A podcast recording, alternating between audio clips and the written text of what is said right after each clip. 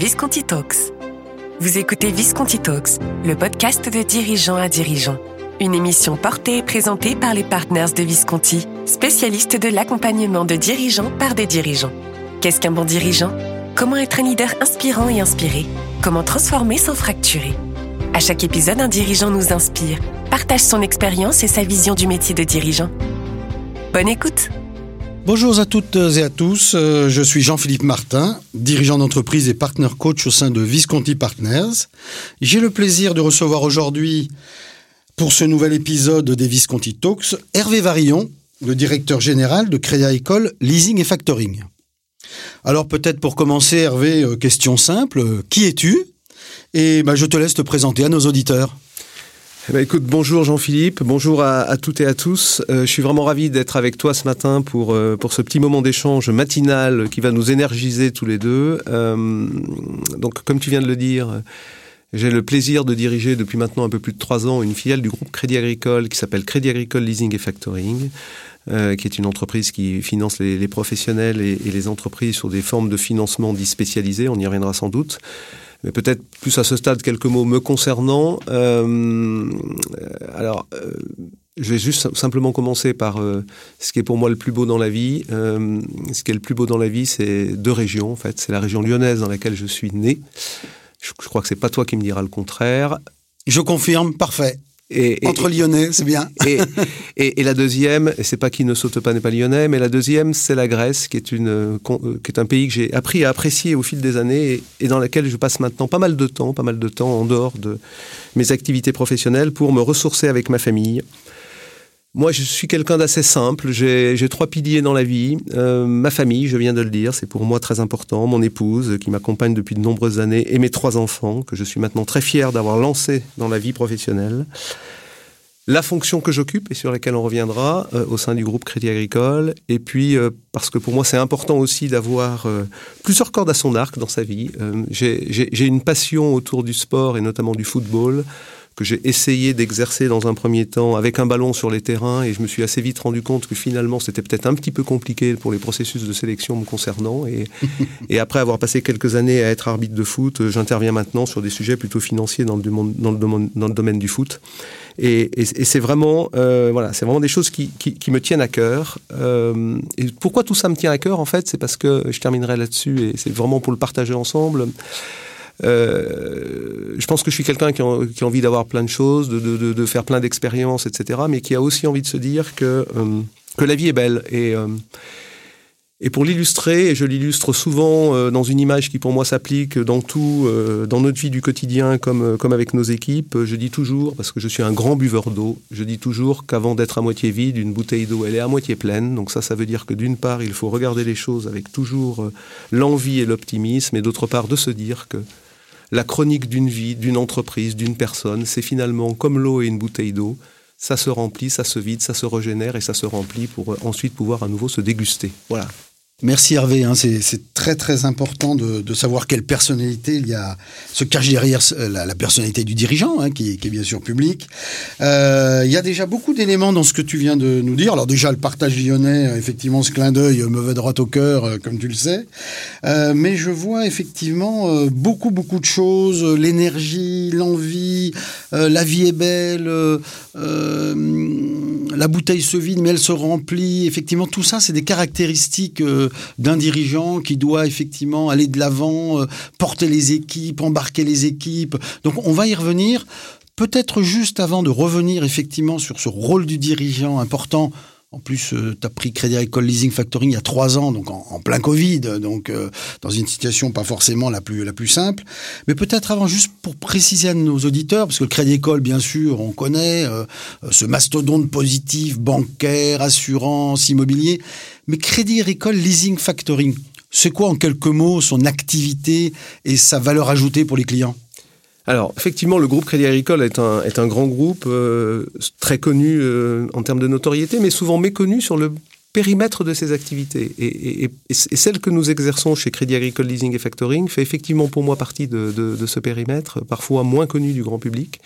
En fait, qui sommes-nous? Nous sommes la structure qui accompagne et finance les entreprises et les professionnels. Donc on est vraiment dans un monde et dans un modèle de B2B Et nous les accompagnons et nous les finançons avec les, produits dits de financement spécialisé, c'est-à-dire pas les, pas les crédits classiques, mais le leasing, donc les formules locatives, que ce soit pour les investissements des biens matériels ou immobiliers des entreprises, l'affacturage, qui correspond en fait à une technique de financement du poste client et des factures des entreprises et des professionnels pour améliorer leur trésorerie.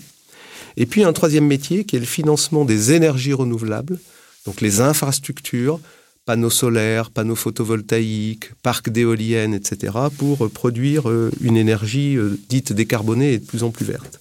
Donc c'est ça, c'est Leasing et Factoring. C'est une entreprise aujourd'hui qui compte à peu près 2700 personnes, qui est présente dans 10 pays européens, évidemment avec un cœur d'activité en France parce que ce sont nos racines et c'est le groupe Crédit Agricole. C'est une entreprise qui finalement intervient auprès de ses clients soit via les banques du groupe, les caisses régionales de Crédit Agricole en France, le Crédit Lyonnais, LCL euh, donc aujourd'hui, Crédit Agricole Italie euh, sur la péninsule italienne, euh, d'autres banques du groupe en Europe, mais qui aussi a un certain nombre d'accompagnements de ses clients, dits plutôt indirects, avec des partenaires qui sont généralement des fabricants de matériel en crédit bail dont nous allons financer les ventes, et en affacturage des courtiers qui interviennent auprès des directions financières pour optimiser leur, leur poste client. Euh, peut-être juste pour terminer sur Calef, sans, euh, puisque l'acronyme que l'on dit c'est Calef pour Crédit Agricole Leasing et Factoring, euh, sans, sans, y passer trop de temps, juste dire que cette entreprise, je vous ai donné quelques métriques, présence géographique, 2700 personnes, un peu plus de 650 millions de revenus, etc.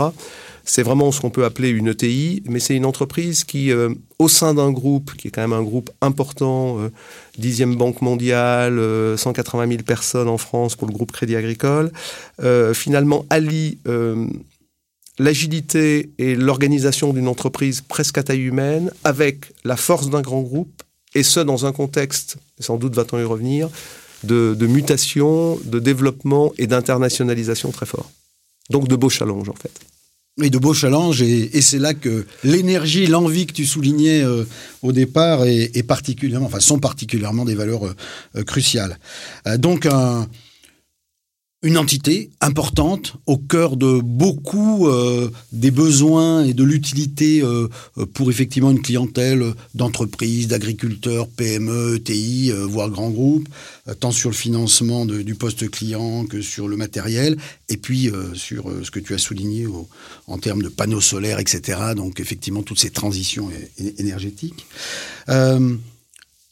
Tu nous dis tout à l'heure, depuis trois ans, donc tu es arrivé effectivement dans cette période compliquée euh, du Covid. Il a fallu embarquer effectivement les équipes, 2700 personnes, ce qui est quand même déjà un, très gros bateau, euh, surtout sur 10 pays, donc avec ce, management plus qu'hybride, je dirais, euh, à distance. comment tu t'es mis en dynamique? Alors, ça a été vraiment une période très particulière. Donc, moi, je m'en souviendrai, c'est avril 2020. Avril 2020, j'arrive en tant que directeur général de Calef. Le point de force et d'appui que j'avais, c'est que c'est une entreprise que je connaissais, puisque dans le cadre de mon parcours au sein du groupe Crédit Agricole, j'avais déjà eu l'opportunité de travailler dans cette entreprise pendant près d'une dizaine d'années, entre le début euh, des années 2000 et le début des années 2010. Mais néanmoins, c'est une entreprise qui évidemment avait changé, mais voilà, j'avais, je partais de ce point de départ. Bah, si je devais euh, résumer ces moments-là, qui sont, je pense, des moments qui, auront, qui nous auront tous marqués, mmh. tous, nous tous citoyens par, rapport à ce que l'on a pu vivre à ce moment-là, et évidemment nous tous dirigeants par rapport à notre métier de dirigeant, en fait, je dirais, je me rappelle très bien, je suis arrivé au mois d'avril, je suis arrivé masqué. Mmh. C'était juste le moment où on commençait à mettre des masques. Et je suis arrivé en me disant, en fait, euh, bah, je ne sais pas où ils sont là, les 2700 personnes, parce qu'évidemment, ils n'étaient pas là. et et, du coup, ça amène à faire quoi en fait? Bah, Ça m'a amené à devoir, si je devais prendre cette image, tout en, tout en gardant le masque au sens euh, physique du terme, et évidemment sanitaire du terme, à devoir faire rapidement tomber les masques. Et ça, c'est quoi? Euh, C'est euh, beaucoup d'interactions et d'échanges distanciels en vidéo, mais pas avec la caméra éteinte, avec la caméra allumée pour que, pour que les, gens, les gens me voient. Euh, j'ai fait des réunions avec euh, l'ensemble des directions, avec l'ensemble des filiales. Euh. donc la première chose, ça a été de tomber le masque sous cette, sous cette forme-là. La deuxième, ça a été d'identifier aussi rapidement que possible les personnes clés, les ressources clés, et de m'appuyer vraiment sur elles. Et là, je voudrais souligner en particulier le, rôle important qu'a eu mon comité de direction, euh, l'unité qui a été euh, incarnée par ce comité de direction. Le troisième élément, ça a été de se dire, euh, vous savez, quand on est dans une situation comme ça, il y a deux solutions. La première, c'est on regarde la bouteille se vider. La deuxième, c'est on se dit qu'il faut qu'on continue à faire en sorte qu'elle se remplisse. Et donc, il faut passer à l'action. Et passer à l'action, ça a été d'enclencher un certain nombre de projets de transformation de l'entreprise en se disant, voilà, compte tenu de cet environnement, évidemment sous l'angle des outils, je l'évoquais tout à l'heure, mais aussi sous l'angle de nos offres, il faut que l'on fasse des choses qui sont ce que nos clients veulent que l'on fasse à ce moment-là, c'est-à-dire les accompagner. Alors Calef n'a pas tout fait, il y a eu les dispositifs étatiques, les prêts garantis aux entreprises portées par l'État, mais nous avons été euh, vraiment des gens très très agiles sur euh, des restructurations de, financement, ce qu'on appelle des moratoires. Euh, et donc voilà, la troisième clé, c'est d'avoir été en action, en proximité des clients, à l'écoute des clients. Et puis le dernier point, mais c'est pas venu tout de suite. et puis c'est venu, et puis c'est reparti ça a été euh, entre la première vague et la deuxième vague du Covid, mais évidemment, dès que ça s'est un petit peu réouvert, eh ben, j'ai repris mon bâton de pèlerin, euh, j'ai recommencé à utiliser ma carte Flying Blue et mon abonnement SNCF pour aller voir, pour aller voir à la fois nos équipes en France et, nos équipes en filiale. Moi, ce que je retiens vraiment de cette période, c'est à titre personnel un, enrichissement très fort, euh, finalement, dans, oui, ma capacité à, à gérer la diversité, à gérer l'imprévu. Euh, une formidable accélération de Calef euh, et une reconnaissance très forte de nos clients. Oui, donc la grande satisfaction et bon, multiples enseignements, mais je vais rester sur ce dernier enseignement avec cette vue client finalement, mmh. avec ces, ce décalage ou ces, ces modes de consommation qui, qui évoluent. Et tu disais tout à l'heure, bah, Crédit Agricole Leasing Factoring, Calef, doit se transformer, doit bouger, et donc doit passer peut-être d'une image un peu de financeur à, un accompagnateur de clients euh, dans, toutes ces, dans tous les usages, et, donc peut-être se transformer en société de service au sens plus large du terme. C'est l'un des, vecteurs que tu, que tu soulignais. Qu'est-ce que ça génère, ça, en termes de, dévolution? Donc, effectivement, cette période a un peu boosté. Euh, les clients sont satisfaits. Il faut encore aller plus loin. Euh, comment euh, Je sais que vous avez initié des partenariats ou des choses comme ça. Qu'est-ce que, est-ce que tu peux nous, nous, en, nous en parler un peu et nous souligner cette partie-là? Oui, bien sûr. Alors, peut-être ce qu'il faut, peut-être à ce stade bien resituer, c'est le momentum économique dans lequel nous sommes. on parle effectivement beaucoup de transition, on parle beaucoup d'économie circulaire, euh, d'économie de l'usage versus la propriété. Et, ce sont autant d'éléments qui sont très impactants pour nos métiers, et en particulier par l'un d'entre eux qui est le leasing, donc le financement locatif des investissements des entreprises. Parce que quand on dit que on est dans un monde qui est beaucoup plus sur euh, l'usage que la propriété, d'une part, et d'autre part que l'on est dans cette logique d'économie circulaire et donc de rallongement de la durée de vie des biens pour aussi contribuer à la réduction de l'utilisation des ressources rares, des matières premières, etc., etc., on se rend compte assez vite qu'en termes de technique de financement, qui est notre métier, on débouche sur des formules dites de location et non plus d'achat classique financé à crédit, parce que je ne veux pas forcément être propriétaire, c'est l'usage qui m'intéresse, et donc je dois trouver des acteurs qui vont m'apporter aussi des services, l'entretien, la maintenance du bien, la livraison à l'endroit dans lequel je le souhaite l'avoir, euh, éventuellement une utilisation partagée, si je parle des véhicules, entre plusieurs entreprises. Euh, ça, c'est le premier volet.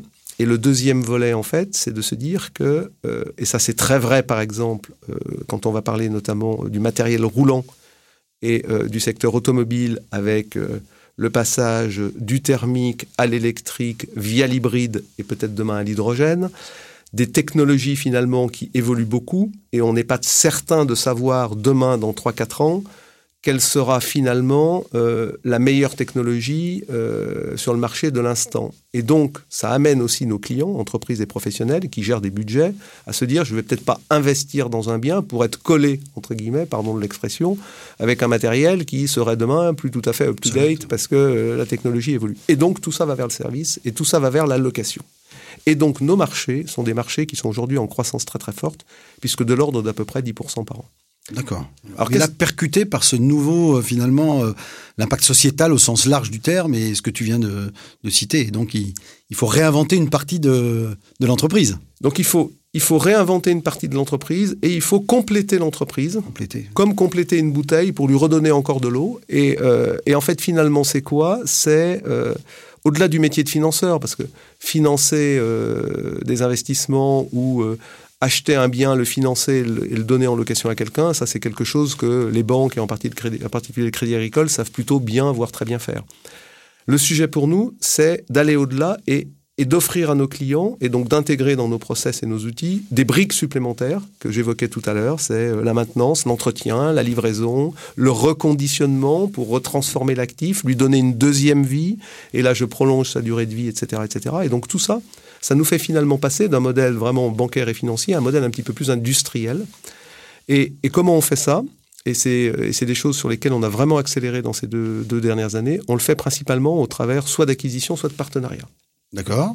Donc pour l'illustrer, euh, je vais juste vous, te, prendre très rapidement trois exemples. Donc nous avons, il y a maintenant deux ans, acquis une structure qui s'appelle Olin. Donc euh, c'est une structure euh, française avec une dimension européenne assez forte, qui a de nombreuses activités, mais qui en a notamment une qui est autour du matériel informatique et qui est finalement dans le reconditionnement, donc le reformatage des téléphones portables, le reformatage des serveurs, le reformatage des PC, des tablettes, etc. La mise à niveau de la dernière version up-to-date euh, d'Apple, parce qu'ils ont des partenariats avec Apple, et ensuite la remise en marché de, de ces biens-là. Au passage, on parlait tout à l'heure d'entreprise sociétale pour le groupe Crédit Agricole, euh, un grand nombre des employés euh, euh, dans, notamment donc ces ateliers qui vont reconditionner les biens, sont des travailleurs handicapés avec donc un statut d'entreprise protégée qui est donc très vertueux et socialement très responsable pour Oline. Donc ça c'est un, premier exemple. La deuxième chose que je vais illustrer, qui est plutôt sur le domaine de l'automobile que j'évoquais tout à l'heure, financer des voitures, on le fait depuis très longtemps.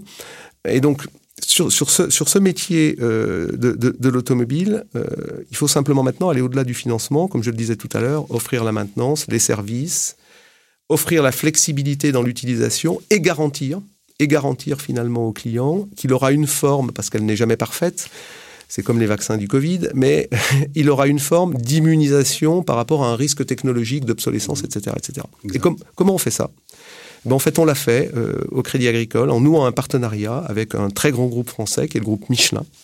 Et nous avons pris une participation dans une structure qui s'appelle Watea, euh, qui en fait aujourd'hui, euh, c'est très spécialisé, mais, totalement dans notre cœur de métier, est un acteur qui offre des solutions de location avec service, donc le service incluant la gestion de parc, euh, euh, l'optimisation de son utilisation avec beaucoup de technologies embarquées, la maintenance, évidemment les pneumatiques quand on s'appelle Michelin, l'entretien, etc., etc.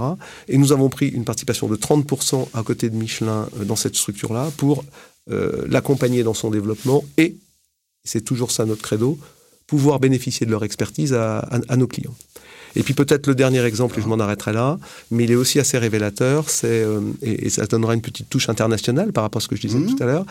Euh, nous avons en Pologne une structure assez importante de, de, leasing qui s'appelle EFL, et euh, nous avons acheté en deux temps. Dans un premier temps, une prise de participation majoritaire, puis euh, très récemment, il y a un mois, la, majorité, la totalité du capital. Nous sommes aujourd'hui actionnaires d'une structure qui fait de la location longue durée de camions. Donc là, on est, on est vraiment sur le secteur du transport, mhm. avec des enjeux de décarbonation très très forts sur ce secteur. Majeur, effectivement, oui.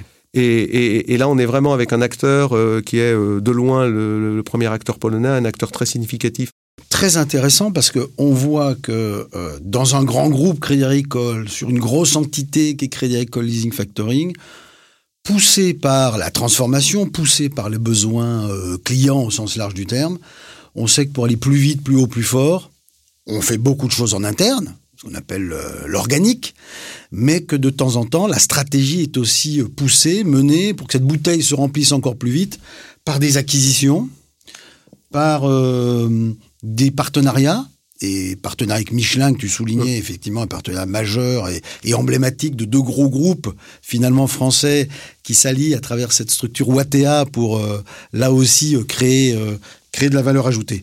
Très intéressant. Alors je rebondis tout de suite sur ce que tu mentionnais sur l'international. À travers cette filiale polonaise, puisque tu disais en, introduction, on est dans dix pays, effectivement avec des, grosses filiales. Est-ce que tu peux nous en dire un peu plus sous l'angle gouvernance?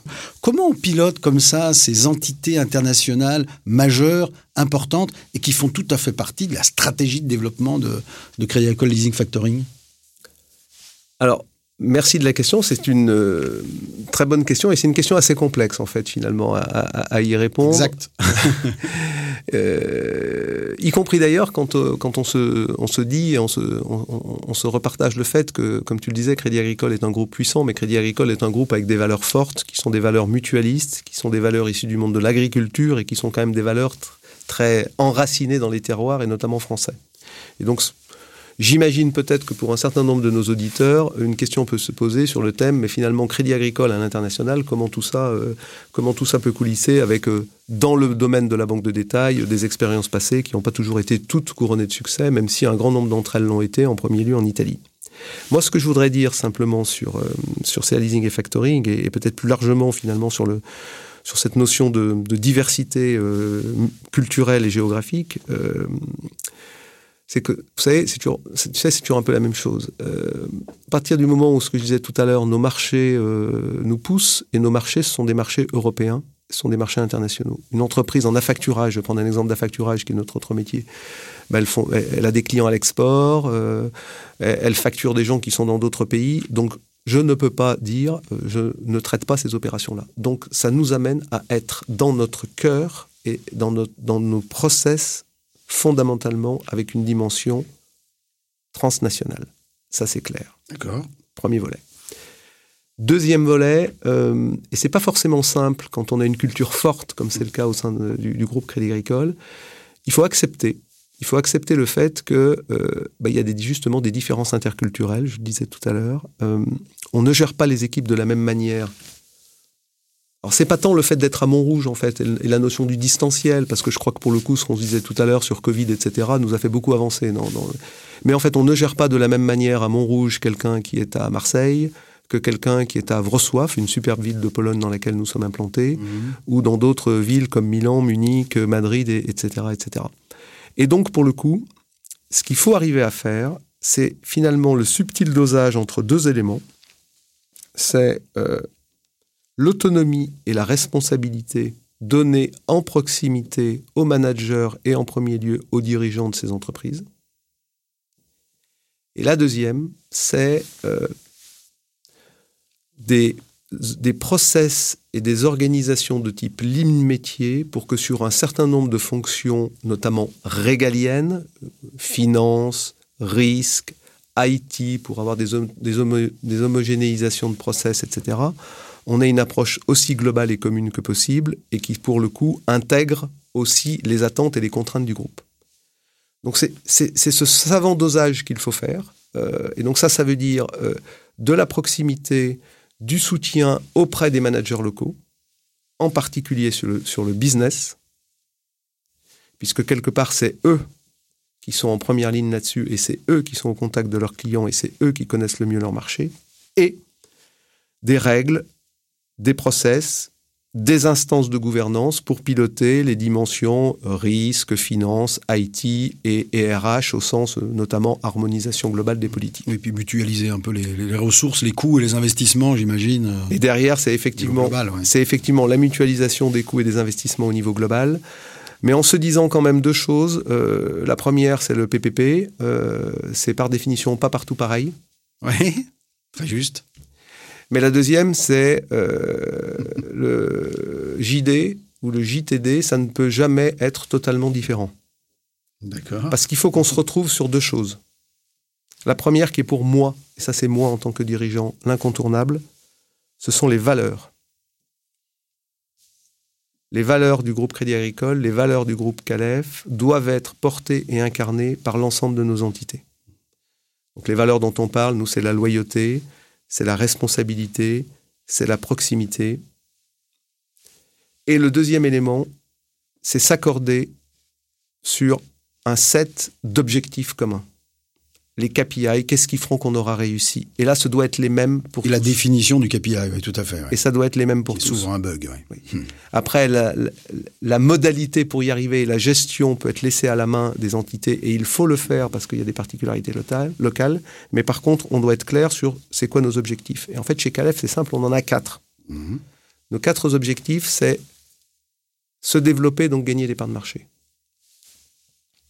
avoir des clients satisfaits, donc augmenter la, satisfaction client que nous mesurons, euh, comme je le disais tout à l'heure, via un certain nombre d'enquêtes périodiques. Garantir l'engagement des collaborateurs, et ça nous le mesurons aussi au travers d'un indice euh, groupe Crédit Agricole qui s'appelle l'indice de mise en responsabilité. Et puis le quatrième, parce que évidemment nous sommes aussi une entreprise euh, dans un contexte économique concurrentiel, etc., c'est la rentabilité et la profitabilité de l'entreprise. Mais la rentabilité et la profitabilité de l'entreprise, et c'est aussi ça quand on parle d'international et, de multiculturel, c'est aussi ça qui est parfois un petit peu compliqué, c'est que on peut être d'accord sur euh, la finalité de la rentabilité, mais on peut ensuite pas forcément être toujours aligné sur pourquoi on doit être rentable.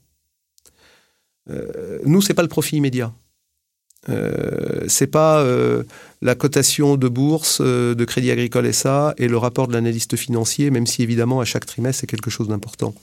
Nous, la profitabilité, c'est vraiment pour ancrer euh, l'entreprise et son développement dans le temps et donc dégager une rentabilité et une profitabilité suffisante pour pouvoir investir dans le temps et dans le futur. Et ça, c'est vraiment quelque chose sur lequel il faut être totalement aligné au niveau d'une équipe de, management. Exact, oui, c'est très important. Est-ce que tu soulignais ces, euh, ces aspects culturels, cet ADN, ces valeurs me fait penser au mot de Peter Drucker, hein, la culture mange la stratégie au petit déjeuner, c'est-à-dire effectivement c'est le point de départ qui permet derrière d'embarquer tout, objectif, plan d'action, stratégie à, à, court, moyen, long terme. Et effectivement, que l'univers soit franco-français ou international, comme euh, bien évidemment aujourd'hui il faut l'être pour accompagner les clients euh, partout. Et, euh, et, comme tu disais, PPP, c'est pas partout pareil, mais faut aller partout quand même pour suivre les clients. très intéressant et très enrichissant. Et je pense que ce que tu viens de livrer comme comme pas secret d'alcove, mais comme enseignement sur ce que tu ce que tu fais à travers Crédit Agricole Leasing Factoring doit inspirer pas mal de pas mal de nos éditeurs sur cette cette, cette partie-là. Alors, tu le disais en introduction, et, on le sent bien, hein, une, une foultitude de responsabilités, beaucoup de, beaucoup de choses. Et en plus, tu soulignais en introduction cet équilibre de vie, euh, famille, sport, euh, différentes, euh, différentes activités. Alors, on sait la maîtrise de l'agenda pour un dirigeant aux moult responsabilités et activités hein, que tu tiens à voir dans l'équilibre. C'est souvent un peu le, le bas qui blesse, hein, entre guillemets. Est-ce que tu as une méthode ou des conseils à, livrer sur euh, cette bonne et saine gestion de l'agenda dans ces équilibres? Alors, euh, c'est effectivement un, sujet crucial et pour moi, c'est un sujet qui est encore plus crucial pour tout le monde dans le monde dans lequel on vit, y compris après le Covid, parce que le rapport au temps a complètement changé.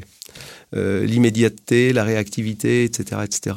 Et, pour le coup, comme, comme, tu le dis, je, je pense que je suis quelqu'un de particulièrement sensible à cette thématique-là. Alors, je n'ai pas de recette miracle. Euh, je veux pas avoir la prétention de, pouvoir donner des, conseils, mais peut-être des trucs et astuces et des, pratiques. Euh, Bon, déjà, euh, il faut optimiser son temps. Donc, optimiser son temps, ça veut dire avoir une gestion très rigoureuse et très stricte de son agenda. Euh, quand on est un directeur général, on est beaucoup sollicité.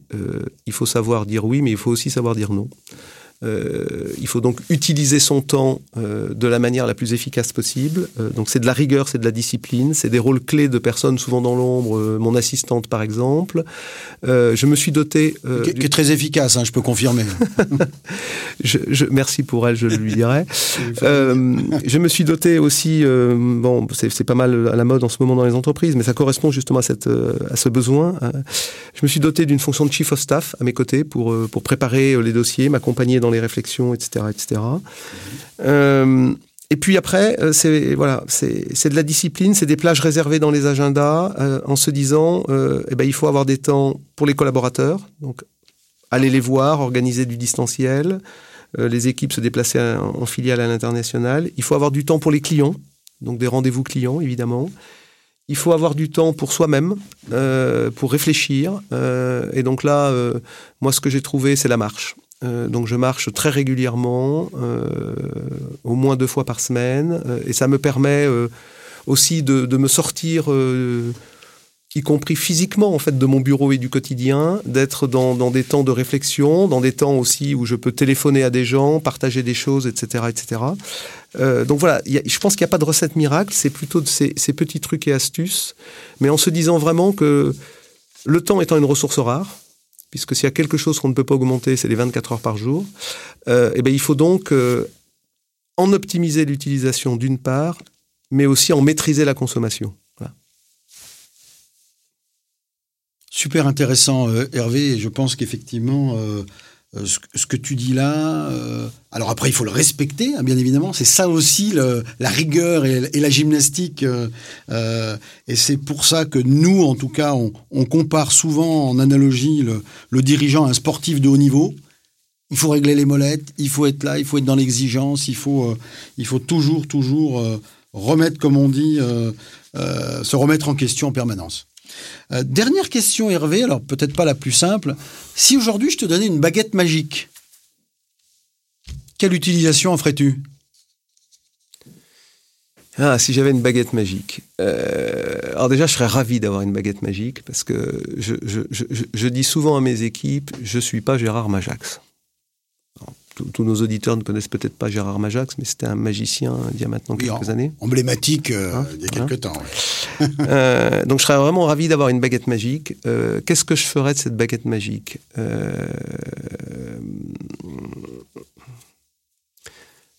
Alors, comme je le disais en introduction, j'ai un certain nombre de passions, je fais beaucoup de choses, etc. J'aurais peut-être envie de faire deux choses avec les baguettes magiques. En fait. Mais bien déjà. Mais qui, mais qui se rejoignent et et, c'est ce que j'évoquais, c'est euh, pouvoir, avoir euh, cette capacité à, augmenter les ressources rares. Donc ça, ça veut dire quoi en fait?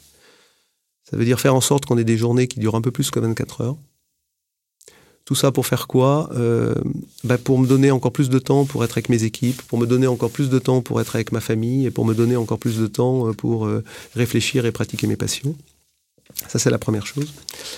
Et puis la deuxième chose, euh, mais, là vraiment c'est un, c'est un rêve personnel et, sociétal, euh, ça serait d'avoir une baguette magique qui puisse permettre qu'il y ait vraiment de l'eau partout. Et on boucle sur l'image de la bouteille d'eau. Alors on boucle sur l'image de la bouteille de la bouteille d'eau un peu. Euh, on boucle aussi sur le pays de, de Grèce que je connais, que j'apprécie, je vous l'ai dit tout à l'heure, mais on boucle aussi finalement pour moi et et je, ne dis pas que c'est le mot de la fin, Jean-Philippe, puisque tu le disais, c'est la dernière question, mais, sur quand même un enjeu majeur que nous avons aujourd'hui euh, et sur lequel euh, beaucoup d'acteurs devront s'engager et, et, et Calef aussi, c'est quand même cet enjeu de faire en sorte que tout le monde puisse avoir de l'eau. Exact, oui. Je pense que si on y arrive, la baguette magique sera euh, particulièrement bien utilisée.